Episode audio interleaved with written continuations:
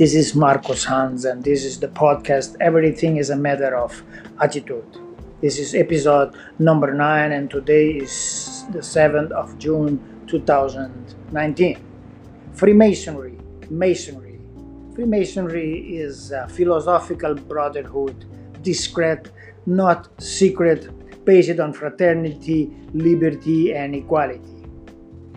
A group of Masons, they work together in a lodge, in a symbolic lodge. They cover the first three degrees. After that, you can go to the higher degrees, the philosophical degrees. The most known is the uh, Scottish Rite, so you can become a thirty-third Mason.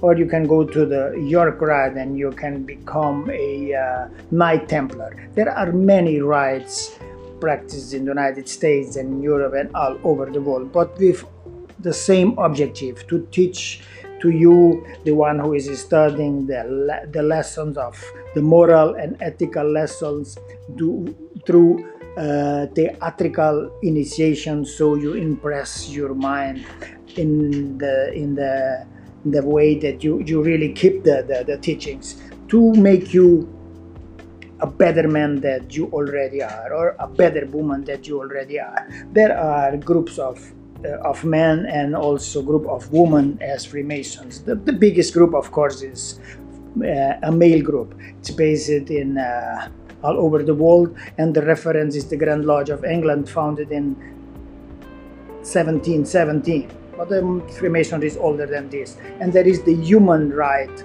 Grand Lodge, founded in uh, in France, and they are spread all over the world.